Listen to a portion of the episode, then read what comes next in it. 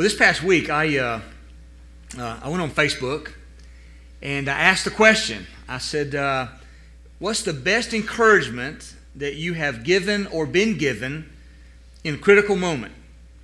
And uh, whether it's health or finances, job, family, spirit, what's the best advice you've given or been given in a critical moment? And I got over 50 responses, I, and, and, all of them were really good. I can't read all of them here, but, but I want to share the, uh, what I might call 10 of the a top 10 or something of, of the list of those who responded. So, how, what, what's the best encouragement you can give or get in a critical moment? Uh, one was uh, turn to a professional. Another one, when you're going through hell, keep on moving. Remember who you are and whose you are. That was a good one. Then there's this one, number four. You can't get there until you get there, and only God can get you there. That's pretty good advice, isn't it?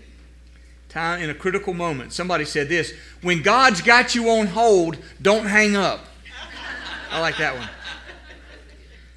Several of these were song lyrics. There's some country song lyrics, some Christian song lyrics, and here's one. I've, I've heard it uh, but I think I've also heard this as part of the song. God on the mountain is still God in the valley. It's a good one. I like that. Somebody put some scripture on there. Psalm 34, verse 19. Advice when you're going to a to a when you're facing a critical moment. The righteous person may have many troubles, but the Lord delivers him from them all. Isn't that good? I like that. And number eight was this. A crisis is the process of getting your attention to focus on becoming who God intends you to be. That's a good piece of advice when facing a critical moment. Number nine is this God allows what he hates in order to accomplish what he loves. That's deep. I thought about that a little while. That's, that's a good one. I like that one. And then for, for our, our friends uh, from the game last night, one advice, piece of advice was it's only a game. it's only a game. Now, the uh, uh, somebody flipped it and said the worst advice. I think it was Ron and Jan said the worst advice you can give at a critical moment is this. Well, it could be worse. critical moments need words of encouragement. Isn't that right? In critical moments, among other things, it's always helpful and it's always needful to gain some words of encouragement. We're in John chapter 14 this week and Jesus is facing a critical moment. John chapter 14, if you turn there in your Bibles with me this morning, but Jesus is kind of at a, at a at somewhat of a crossroads or a turning point in his ministry. He's at a critical moment where things are about to get serious. Here's what's happening Jesus is, uh, knows that the Jews are out to arrest him. He's a wanted man. He's just had the Last Supper with his followers. He's washed their feet. And during the supper, he said to them, One of you will betray me. He had told them, A new command I give you, that you love one another. After saying several times, My hour is not yet come, he now says in John 13, My hour has come. So he's at that critical moment, and he all these things have just happened, and at the same time, there are several things about to happen. This is Thursday night, and Friday is the cross. So he's at that critical moment where he is about to go out with his disciples to pray. And you remember what happens? We'll talk about it the next week or so. He goes to pray. What do they do? They go to sleep. There's so much. That's why we know Baptists are in the Bible, right there. He's preparing for that season of prayer. He's preparing to come out of that prayer and face the arrest and the betrayal from Judas. He's preparing for the trials that he's about to go through over the course of the night, the mockery of the trials. He knows that the beating is coming that will take him to within an inch of his life. He knows the cross is coming within, within the, the next day. He knows that death is coming within 24 hours. He is at a critical moment. And at this critical moment, Jesus offers words of encouragement by identifying himself to his followers so, to, so that in their critical moments they might have comfort and find grace and find strength. Would you stand with me? We're going to read today from John chapter 14. I'm going to read for you verses 1 through 6. When we get to verse 6, and the words will be on the screen, when we get to verse 6, I want to invite you to read those words out loud with me. John chapter 14, starting in verse 1. At this critical moment, Jesus says to his followers, because he, they know something's going on, he begins by saying to them, Let not your hearts be troubled. Let not your hearts be troubled. You believe in God believe also in me.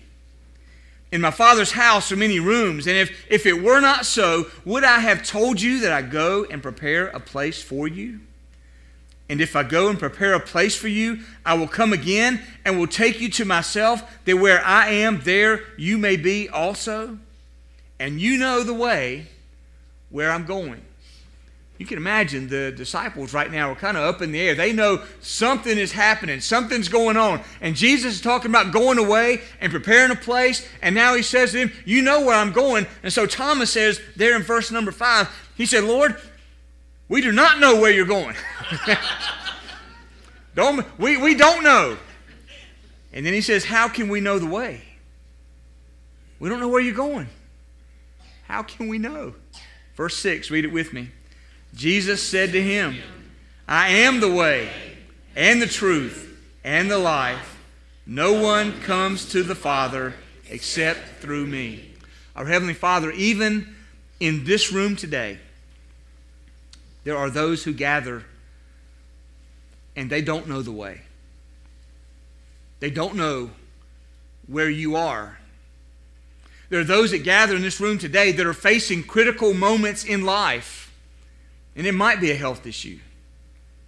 It might be a financial issue. It might be a relationship issue. It might be any number of things. It might be a spiritual issue as it relates to you. But Lord, for, for anyone here at that critical moment and for all of us together, may we find hope and strength and comfort and peace and direction. Direction today, Lord to know that where you are, there we can go. And the way to where you are is through Jesus our Savior. So today, instruct us, remind us, encourage us to face our critical moments with grace, peace, strength, and direction because of Jesus, in whose name we pray. Amen. All right, please be seated.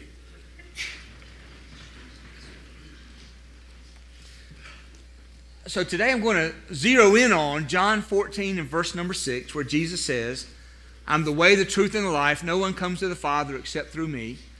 A very well known verse of Scripture. In fact, as we read through that this morning, both, both, well, all of those verses, those first six verses of John 14, very well known. And so for many of us, it's a, it's a reminder, it's an encouragement, it's a, it's, it's a refreshment of what we already know is in the Scripture. And, and, and I want to ask of you to do the same thing that I have asked of myself this week and as I've studied, and that is already knowing this passage of Scripture. Help me, Lord, not to just skim over it because been there, done that. Help me to really soak in and, and, and some reminders of what I already know. But Lord, give me some fresh encouragement for my own life and some fresh encouragement I can share with others. I want to invite you, especially if you know this passage, to really give an opportunity for the Lord to speak some fresh truth into your life with it even today. I want to give you three encouraging words from John chapter 14 and verse number 6, the words of Jesus. The first encouragement is this that is, Jesus is the way when I am lost. Jesus is the way when I'm lost. And lost has a lot of different connotations. You know, I, uh, uh, I used to get ridiculed in my previous church for telling the story that when I first went there, I got lost. That might not a big deal. If you're from the Durham area, you know it's easy. If you're not, if you're new in an area, it's easy to get lost. Well, they would laugh at me because they would say, Lowell, the town we were in, Lowell is only two square miles. There's four roads. How do you get lost in Lowell? I say, if you don't know where you are, then you are what? You are lost. So there's lost that way, but there's also lost in the sense of spiritually. Let me let me give you some let me give you some bad news. The bad news is this: I'm lost not because I don't know where I'm at physically but I'm lost spiritually. And I'm separated from God. and I'm in sin. And I am without hope. And I'm not the only one. In fact, the Bible says we're all in that same boat of being lost. Well, there's worse news.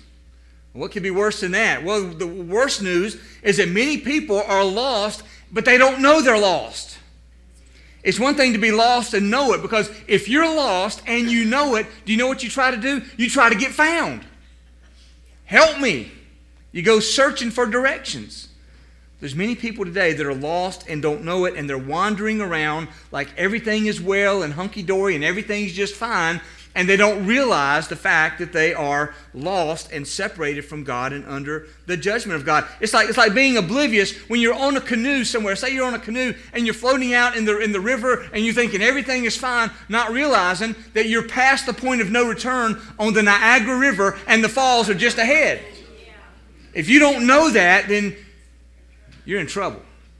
It's like a person that, that, that falls off of the top of the skyscraper and 100 stories up and they're going down. And at 99 and a half stories down they say well so far so good. There's so many people i believe out in our world in our culture that are at a place where they are lost and separated from god but they don't know it and they think everything is going along just fine. That's tough. In proverbs 14 and verse 12 it says there's a way that seems right to a man but its end is the way of death. See, there's a way. We think everything is fine because it's fine to us. It seems like it's okay, but death is right around the corner. We are, are, are notorious for thinking we've got everything under control. I remember as, as a young married man in my, in my first church out of seminary in a, in a new home, and, uh, and I was responsible for washing or turning on the dishwasher. Guys, easy enough, right? So I opened the dishwasher. I put the detergent in the little tub at the bottom, and, it, and there was just a little bit left in the container. It didn't fill up the, the thing at the bottom. So I thought, Al, I said, no problem. There's some dish soap right under the counter. See? Some of you are like me, what's the big deal? Dish soap. I put dish soap, filled it up, closed the thing, closed the dishwasher, turned it on, went about my business, came back into the kitchen, and, and right in front of the dishwasher was an air vent. And whether it was the heat or the air conditioner, I don't remember, but it was on because when I rounded the corner, there were the bubbles just floating up in there. There's a way that seems right. It makes all the sense in the world, but it's not right. It is wrong. And, and it's funny. Well, it wasn't funny in the time. I got in trouble with that. But it might seem funny, but in the end, listen, there's judgment. There can be judgment to pay, not with a dishwasher, but with our lives. But then there's good news. Aren't you glad there's good news? The good news is that when I'm lost and when I am out of sorts, when I don't know the answer, I can find that Jesus is the way when I am lost. Well, how do I know? Why Jesus and not somebody else? Why, why Christianity, not some other religion? Why should I pay any attention to what the Bible says? Why should I pay any attention to Jesus? How do I know to follow that Jesus is the way? Well, here's how it's by belief.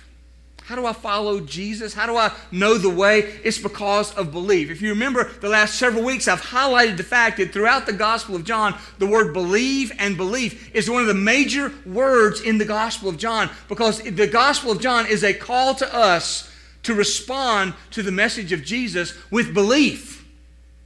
We're given the message so that we might respond to the message, not so that we can check off the box that said, I've read part of the Bible, not so we can check off the box that says, I was at church, not so we can check off the box that says, I did something spiritual. No, it's so that we can believe and have our eternity changed and have a different life on this earth. That's why. In verse 1, Jesus said, Let not your hearts be troubled.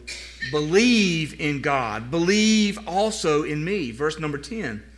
Jesus said, Do you not believe that I am in the Father and the Father is in me? Don't you believe? I'm not just a man. I'm not just a teacher. I'm not just a prophet. I am the Son of God who's come into the world. Do you not believe that the Father, God, is in me and I'm in him? I am the one who is promised to come. That's what Jesus is saying. You need to believe it. Well, Jesus gave two reasons that we should believe.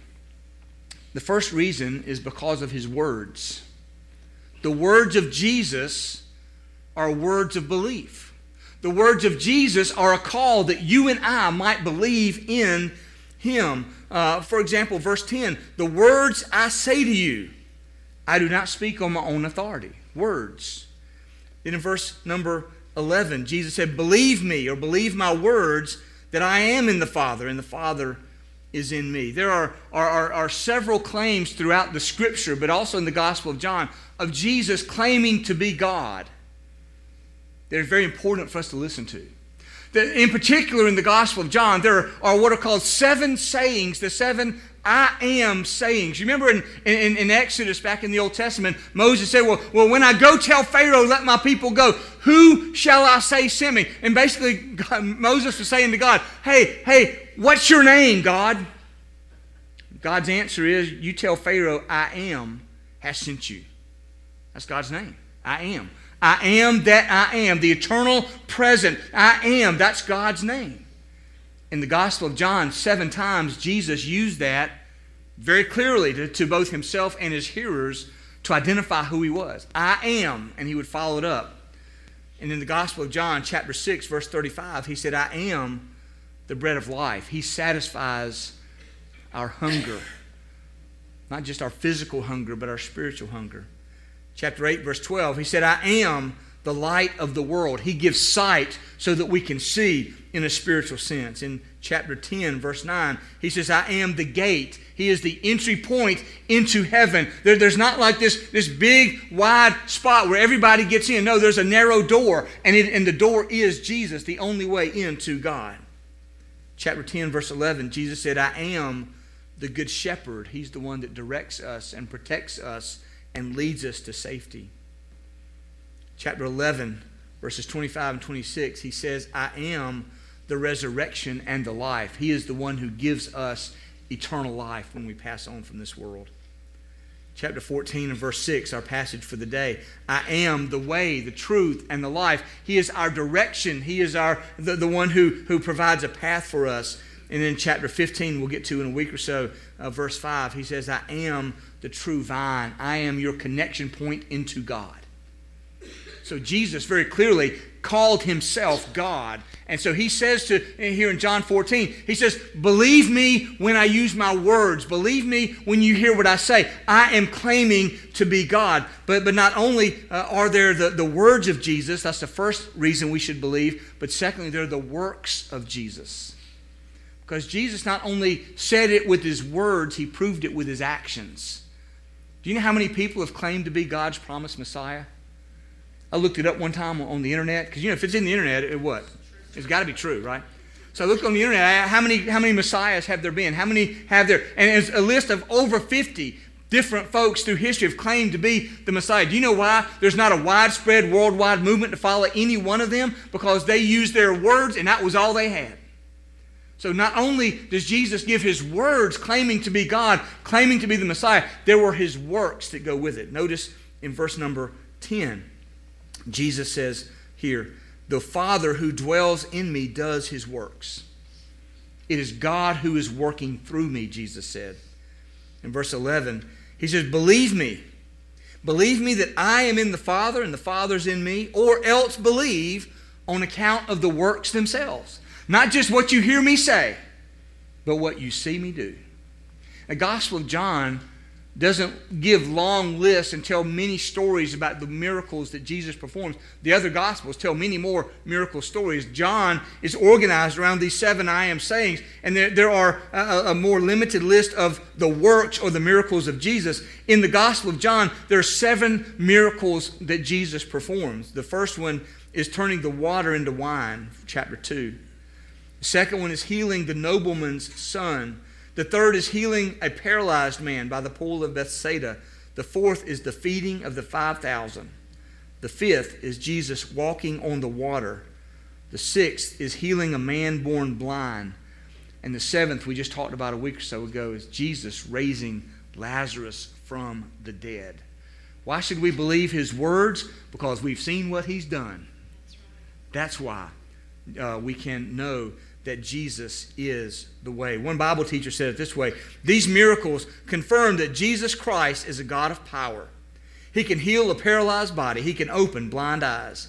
He's not limited by geographic distance. He can terminate disease. He can multiply bread and fish. He can control the elements of nature. He can recreate the body and bring the dead back to life. The Gospel of John clearly depicts the omnipotence of Jesus Christ, who is worthy of our faith, our trust, our praise, and our worship. Anybody say amen to that this morning? Jesus is the way. His words and his works demonstrate that. Let's look now at a second the second truth that we see here from John 14 and verse 6 that is that Jesus is the truth in the midst of ignorance and lies. There are those who say that Jesus is not the truth, that we should not believe him. And in two broad categories of the reasons why is because people either don't know or they tell lies about Jesus. One of those two. And so the Bible says, Jesus says here, I am the way and the truth.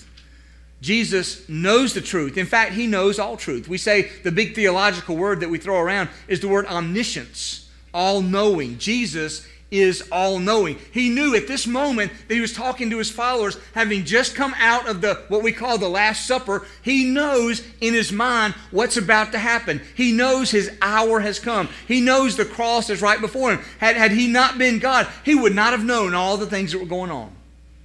But because he is God, he is all knowing. And because he is all knowing, he is, doesn't just know the truth, he is the truth. He's the embodiment of truth. He's the word of truth. He is accuracy, uh, accuracy throughout everything that he says and everything that he does. What should we do in response? We should follow him. The Gospel of John speaks of Jesus and speaks of truth in these ways. John chapter 1 and verse 17, it says that grace and truth came through Jesus Christ. Where do we know what truth is? How do we know truth? Because of Jesus. John 8 32. You shall know the truth, Jesus said, and the truth shall do what? Set you free. I love that verse. John 17 and verse 17, Jesus is praying, and I can't wait till we get to John 17. That's a couple of weeks away. I'm going to tell you now, I'm really going to struggle that Sunday to try to get all of John 17 into one message. It's awesome. All, all these chapters I'm really struggling with in that way. But in prayer, John 17, verse 17, Jesus prays and says to God, Your word is truth. God, your word is truth.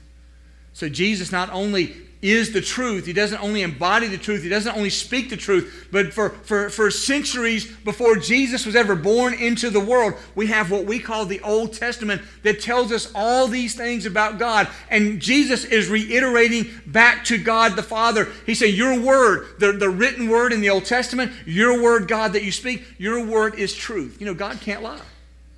He can't lie. If God says, Let there be light, you know what happens? There's light. God can't say, let there be light, and there not be light. That would be a lie. God says, elephant. You know what happened? Elephant. If elephant had not happened when God said elephant, God will be a liar. He's not. God says it, it is. Your word is true. John 18 and verse 37, when, G- when Jesus is arrested, standing before Pilate, Jesus says, For this purpose I've come into the world. Here's why I'm here Here's why I've come into the world, Jesus says, to bear witness to the truth. Everyone who is of the truth listens to my voice. In response, chapter 18, verse 38, Pilate says, What is truth? According to the internet, of course, I went to the internet, ResearchGate.net says there's two kinds of truth there's objective truth and there is subjective truth. Objective truth is this it is true for all people of all cultures and all times and all places, even if they don't know it to be true or recognize it to be true. So, an, an objective truth is something, it doesn't matter what you know, it doesn't matter what you believe, doesn't matter where you live, it is true. Let me give you an example gravity. Amen? Always true for all people in all times, all throughout history. Gravity is gravity. You, you can disbelieve gravity, but guess what? Gravity will prove you wrong every single time. Then there's, there's subjective truth, which is something that's true for the person making the judgment, even though it may not be true for others. It's something that may be true for you, but it's not true for me, or may not be true for them. For example, the statement, I love dreary weather like today. Amen? How many say that? Yet I agree. I love dreary weather. All right, thank you. How many say I'd rather have hot weather? Okay. How many say I'd like to have nice, cool weather? How many don't care what kind of weather? Okay. all these different opinions in here. Do you know? Do you know what? All these different opinions. Who's right and who's wrong? Well, we're all right. It's it's a subjective issue. It's subjective because what's right for you may not be right for me. That's perfectly fine. Let me, so let me ask you some, some questions. Are these objective or subjective statements of truth? You, you respond, say the word objective or subjective. If I make the statement, it's freezing in here, what is that? Subjective, subjective truth. How about this? People need air in order to breathe. Objective, objective truth, yeah. I am so happy today. Water freezes at 32 degrees. Duke.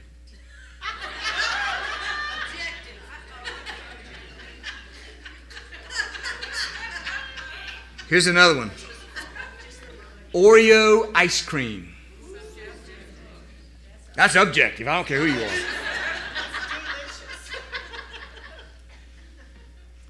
the Bible.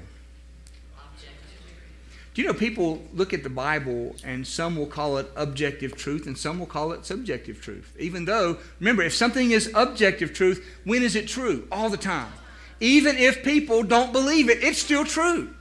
So here's the thing to understand about the Bible the claims of the Bible are claims of objective truth. The Bible nowhere says, well, here's what we think, and if you want to believe it, you can, but if you don't, that's fine. The Bible nowhere makes that statement.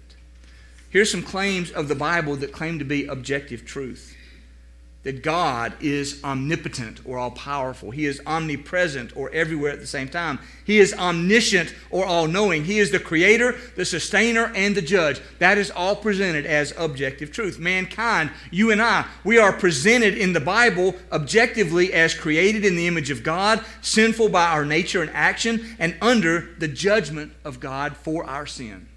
That's the presentation in the Bible, objective. The Bible presents Jesus as God's Son, the Savior of the world, the life giver for all who will believe. The Bible presents as objective truth that all people are called to salvation, that there's no one who is so far away from God that they cannot be saved. The Bible presents that all of us as believers are called to sanctification. God loves us so much, He takes us just as we are, but He loves us too much to leave us that way. He wants us to change and be like Jesus. And God calls all of us that one day when we pass on from this world, when we know Jesus as our Savior, He calls us to glorification, that one day we will be with Him forever. The Bible sets as objective truth that it is God who sets the standard for marriage, for family, for relationships, for our speech, for our sexuality, our ethics, our morality that we do not set those standards. Those are God's standards to set, and we don't have a voice in the matter except to let people know what they are. Objective truth cannot be subjectivized. I made that word up, I couldn't find it in the dictionary. Objective truth cannot be subjectivized no matter how hard people may try. For example, the the existence of God. Some people say, well, you know, we don't really know if there's a God. I'm not sure if there's a God. Well, listen, there either is a God or there is not a God. Objectively, from the scriptures, there is a God. There are some who try to subjectivize ways to get to heaven. Well, you do your thing and you get to heaven, and I'll do my thing and I'll get to heaven. The Bible doesn't present it that way. The Bible presents it as objective truth. There is sexual behavior of all kinds that is, that is just so, so prominent and pre- pre- prevalent in our culture today. You turn on the TV, and, and here's the only thing I can say about the sexual ethics of America today anything goes. God has something else to say about that. God has something to say about the beginning and the value of human life. That's not my call. That's God's call. And he has something to say about honesty. So, so we can say this that biblical truth is objective truth. It is presented as objective truth in that it is always true in all circumstances for all people of all time. And that Jesus is the truth. What then should we do in response? We should believe him based on his words and based on his works. So, lastly, have to go all too fast. We see that Jesus is the life that overcomes death. Jesus is the life that overcomes death. There's two kinds of life there's earthly life and there is eternal life. We think about it that way. I want you to think with me for a second about Psalm 23 and verse number 6. Many of us know Psalm 23, one of the most well known passages in the Bible. In the last verse of that passage, verse number 6, you see it on the screen. Would you read it out loud with me? Surely goodness and mercy shall follow me all the days of my life, and I shall dwell in the house of the Lord forever. Many of us know that verse. Let me walk you through it really quickly about life because it mentions both earthly life and eternal life. It tells me that while I'm on the earth living my earthly life, that goodness and mercy will follow me. Let's break down a couple of key words here in Psalm 23 and verse 6. For example, the word surely. We just kind of glance over the word surely. But the word surely means it is so. It is so. There's no doubt about it. You can count on it. It's not questionable. It is so. Say that with me. It is so. Well, what is so? Here's some things goodness and mercy. The treasury of David says that goodness is what supplies our needs, and mercy is what blots out our sins. Isn't that good?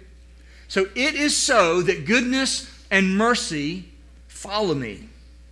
The word follow, I've kind of fallen in love. I've heard this verse forever. And I've kind of fallen in love with the Hebrew word for follow. Let me read you what it says in the Vine's Dictionary of Hebrew and Greek words. The word follow means to run after. What does that mean? It means that it is so that goodness, the supply of my needs, and mercy, the forgiveness of my sins, run after me. Another way to say follow is the word chase. God is chasing me with goodness and mercy. Another way to say it is the word hunt. God is hunting me down to give me goodness and mercy. Another way to say it is God is pursuing me. That's where the word follow means to pursue. God's chasing me around because He wants to give me goodness and mercy. That's what this verse is saying. The supply of needs, goodness, and the blotting out of sin, which is mercy, is following me in hot pursuit so that God might give me a blessed life now and eternal life then. Well, what in the world is wrong with when these things aren't happening in my life? God's pursuing me and He's following me, and He's hunting me down. Do you know what might be happening? I might be, I might be receiving it. I might be experiencing it. I might see God in the rearview mirror of my life, and I'll say, I'm not about to, to slow down and let God catch me. I'm going to run faster. We might try to hide from God. We might neglect God. We might reject God. And here He is with goodness and mercy, following us around, hunting us down, pursuing us, and we're running away from it as fast as we can. There are so many people that do that. And then, after goodness and mercy follow me, what's going to happen then? I dwell in the house of the Lord forever. That's a beautiful, beautiful passage. Well, John speaks of life that is brought about by Jesus. Let me just run through some, some verses all too quickly. John chapter 1, the very beginning of the gospel. In the beginning was the Word. The Word was with God. The Word was God. He was in the beginning with God. All things were made through Him, and without Him was not anything made that was made. In Him was life, and the life was the light of men. John 3:16 For God so loved the world that he gave his only son that whoever believes in him would not perish but have what everlasting eternal life John 5 24, Jesus said, Whoever hears my word and believes him who sent me has eternal life. John 10 and verse 10. The thief comes only to steal and kill and destroy. I came that they might have what? Life and have it abundantly. John 11, 25 and 26. I am the resurrection and the life. Whoever believes in me, though he die, yet shall he live. And everyone who lives and believes in me shall never die. I like that last part. Shall never die. You close your eyes in this world in death, and you open them again in heaven where there is eternal life.